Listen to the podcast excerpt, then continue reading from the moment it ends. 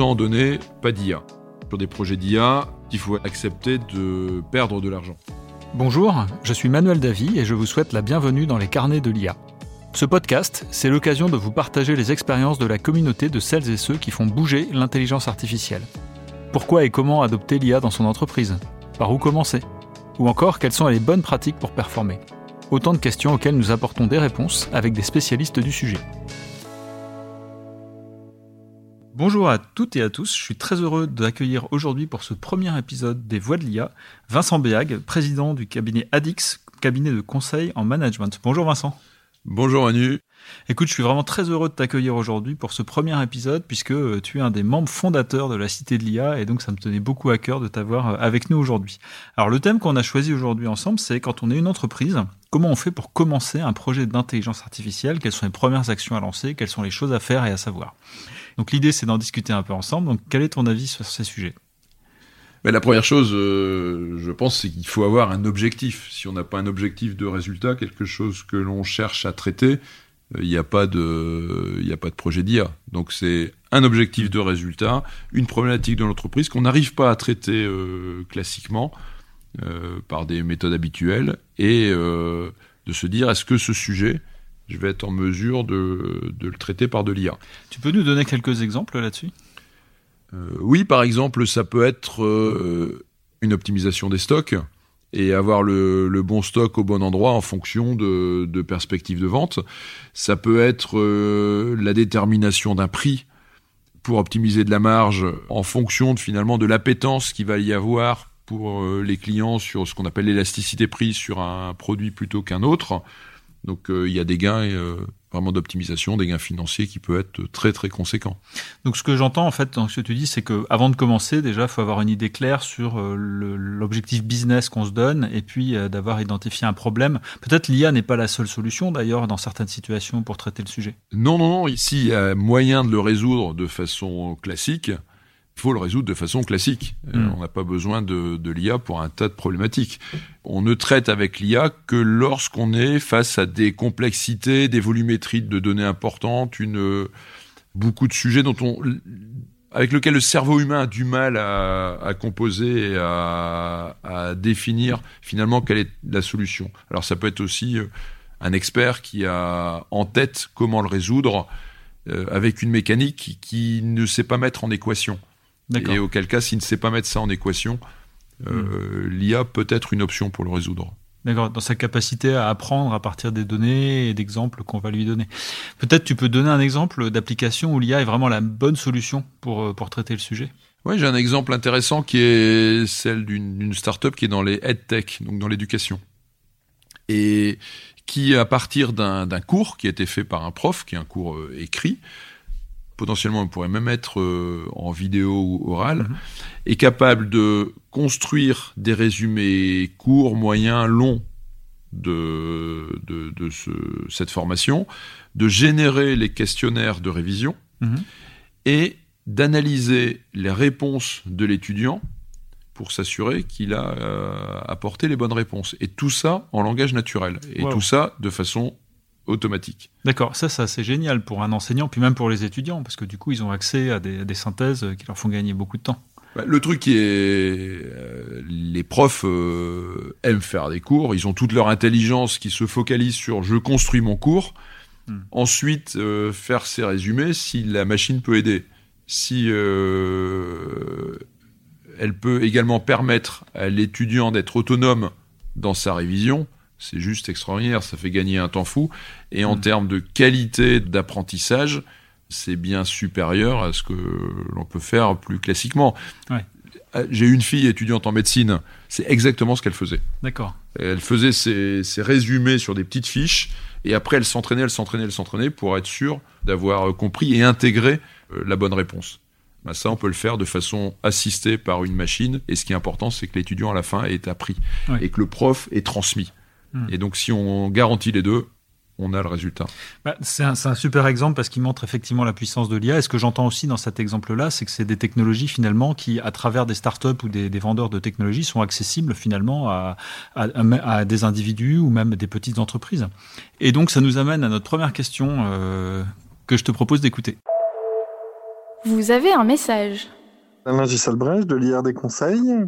Bonjour Vincent, est-ce que tu pourrais euh, donner des conseils pour euh, les petites entreprises qui souhaiteraient s'intéresser à l'IA Bonjour Alain.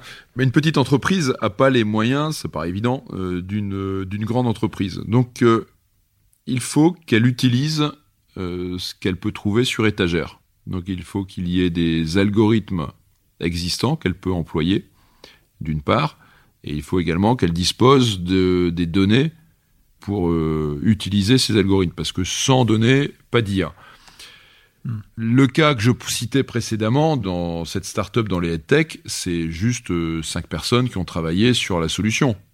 Donc c'est largement accessible, avoir cinq personnes qui y travaillent, et ils y ont travaillé pendant à peu près un an. Ils ont utilisé des algorithmes existants qui étaient des algorithmes d'analyse du langage naturel, euh, donc Google en propose, mais d'autres euh, proposent des algorithmes de ce type et ils l'ont utilisé.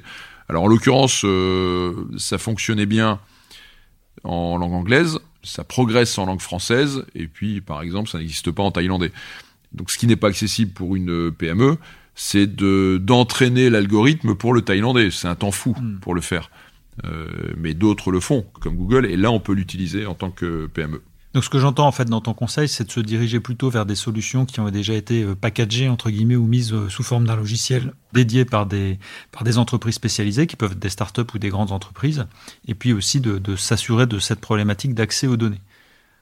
Oui, alors il faut utiliser ces algorithmes, encore faut-il en avoir la connaissance. Oui. Et pour ça, il faut s'y intéresser et être en mesure de comprendre ce que l'on peut faire avec l'IA, non pas sur un plan théorique, mais sur un plan très pratique, bah, en s'ouvrant aux cas d'usage, en ayant des retours d'expérience sur ces différents cas d'usage qui vont permettre de projeter finalement à partir des cas d'usage très concrets en se disant ah oui cette technologie, en fait ce qu'on a pu faire avec cette technologie, moi je peux le transposer dans mon environnement pour un usage qui est peut-être un peu différent mais euh, qui va s'apparenter à ce que d'autres ont pu faire. Donc si je fais la synthèse un peu de ce que tu viens de dire, c'est que pour une petite entreprise, l'idée c'est vraiment d'aller s'intéresser sérieusement au sujet à travers les cas d'usage qui sont aujourd'hui disponibles euh, sur le marché euh, par les éditeurs et les, et les, fournisseurs de solutions. Oui, en fait, on est dans une logique d'innovation. On met en relation un besoin ou une problématique qu'on a dans l'entreprise, que l'on connaît, que l'on a identifié, avec une capacité technologique qui va faire quand on va réunir les deux, on va trouver une solution. Mais si on n'a pas ni l'identification du problème, hmm. ni le, la compréhension de la capacité technologique, il n'y a aucune chance qu'on imagine une solution, évidemment. Ok, bien sûr. Je voudrais revenir sur un sujet dont tu as parlé tout à l'heure, c'est la capacité à disposer des bonnes données. Souvent, c'est plus difficile pour une petite entreprise qui n'est pas forcément 100% digitalisée. Donc, quels conseils tu peux leur donner sur aux entreprises qui ont cette difficulté? La donnée, il y a deux cas. Elle existe, elle n'existe pas. Si elle n'existe pas, il y a à nouveau deux cas. C'est est-ce qu'on est capable de la récupérer ou non? Je vais prendre un exemple euh, d'une autre start-up qui est dans, dans la micro-assurance de la mobilité, quand on se déplace à vélo, à trottinette, et qui propose une assurance en fonction des parcours, de l'usage que l'on a de son vélo ou de sa trottinette, et des zones où on se déplace où elles peuvent être plus dangereuses que d'autres. Et le tarif est ajusté en fonction du comportement et de l'accidentologie des zones que l'on utilise. Donc ça incite à la prudence et à éviter les zones dangereuses. Ça pourrait, oui, mais surtout ce qui est intéressant, c'est que autant euh, sur là où on se déplace, c'est facile d'avoir la donnée puisque on l'a par le téléphone. Il suffit d'avoir son téléphone sur soi et on récupère par les données GPS, euh, si tant est évidemment que l'utilisateur ait accepté qu'on les utilise ces données. Mais elles existent. C'est assez simple et c'est accessible à tous.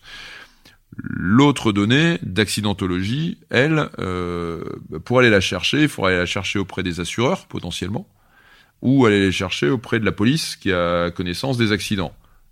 à ma connaissance, euh, c'est un peu complexe à obtenir, euh, en tout cas en France. Ça existe en Angleterre, par exemple. On peut aller le chercher. Donc cette donnée-là, on va pas la reconstruire.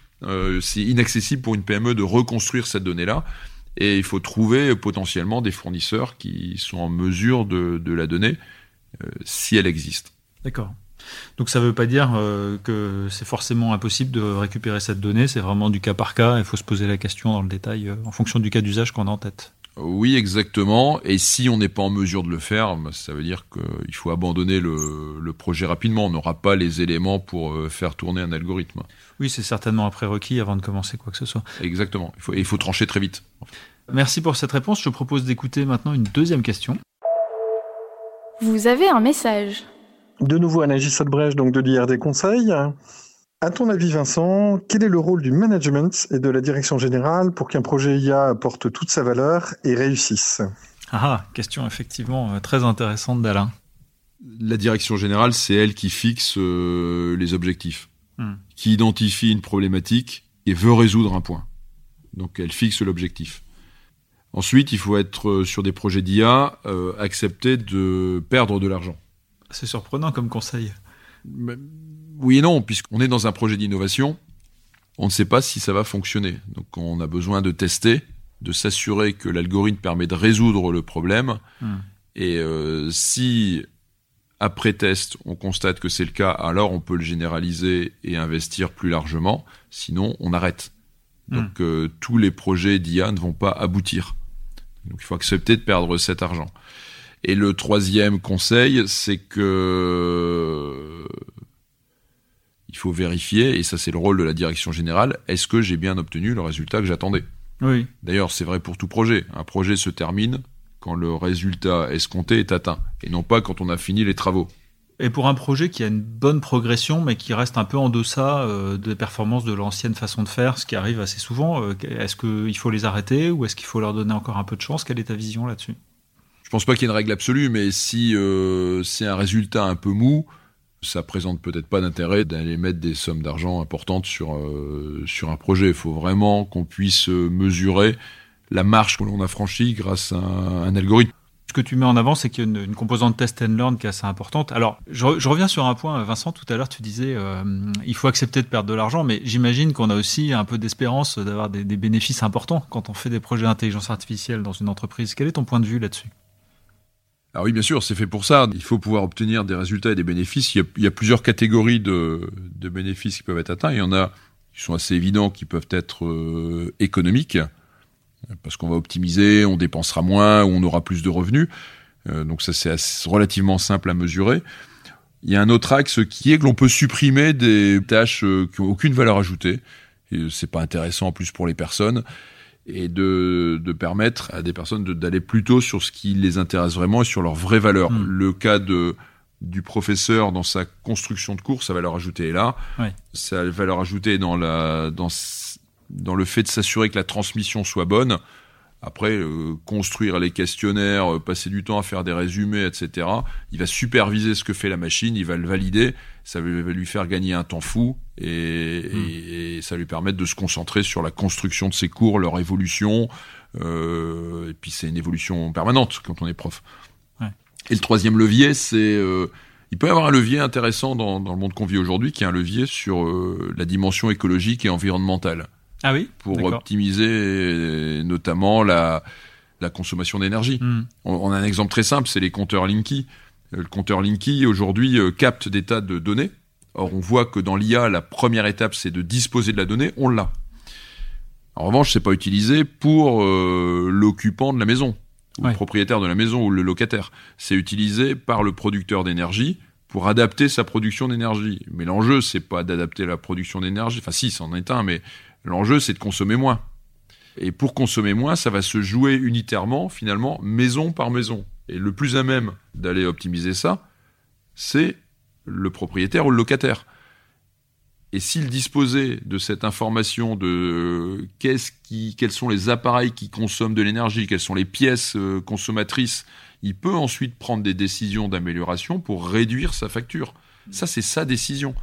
Et donc, comment est-ce qu'on peut aider à cette décision le propriétaire. Je pense que l'intelligence artificielle euh, peut être une très bonne réponse. Oui, c'est un très bon cas d'usage. On peut très bien imaginer un thermostat intelligent qui anticipe l'arrivée des occupants parce qu'il sait que le jeudi, les gens rentrent plutôt à la maison à 18h et que le mercredi, peut-être c'est plutôt à 16h et du coup euh, adapter le chauffage en conséquence ou faire tourner les machines à laver la nuit, etc. Donc oui, effectivement, c'est un, très bon exemple. Et on est tellement habitué à avoir euh, des tas d'applications sur euh, ces smartphones, on pourrait très bien avoir une application avec des conseils d'optimisation, hmm. à chacun de décider de le faire ou de ne pas le faire.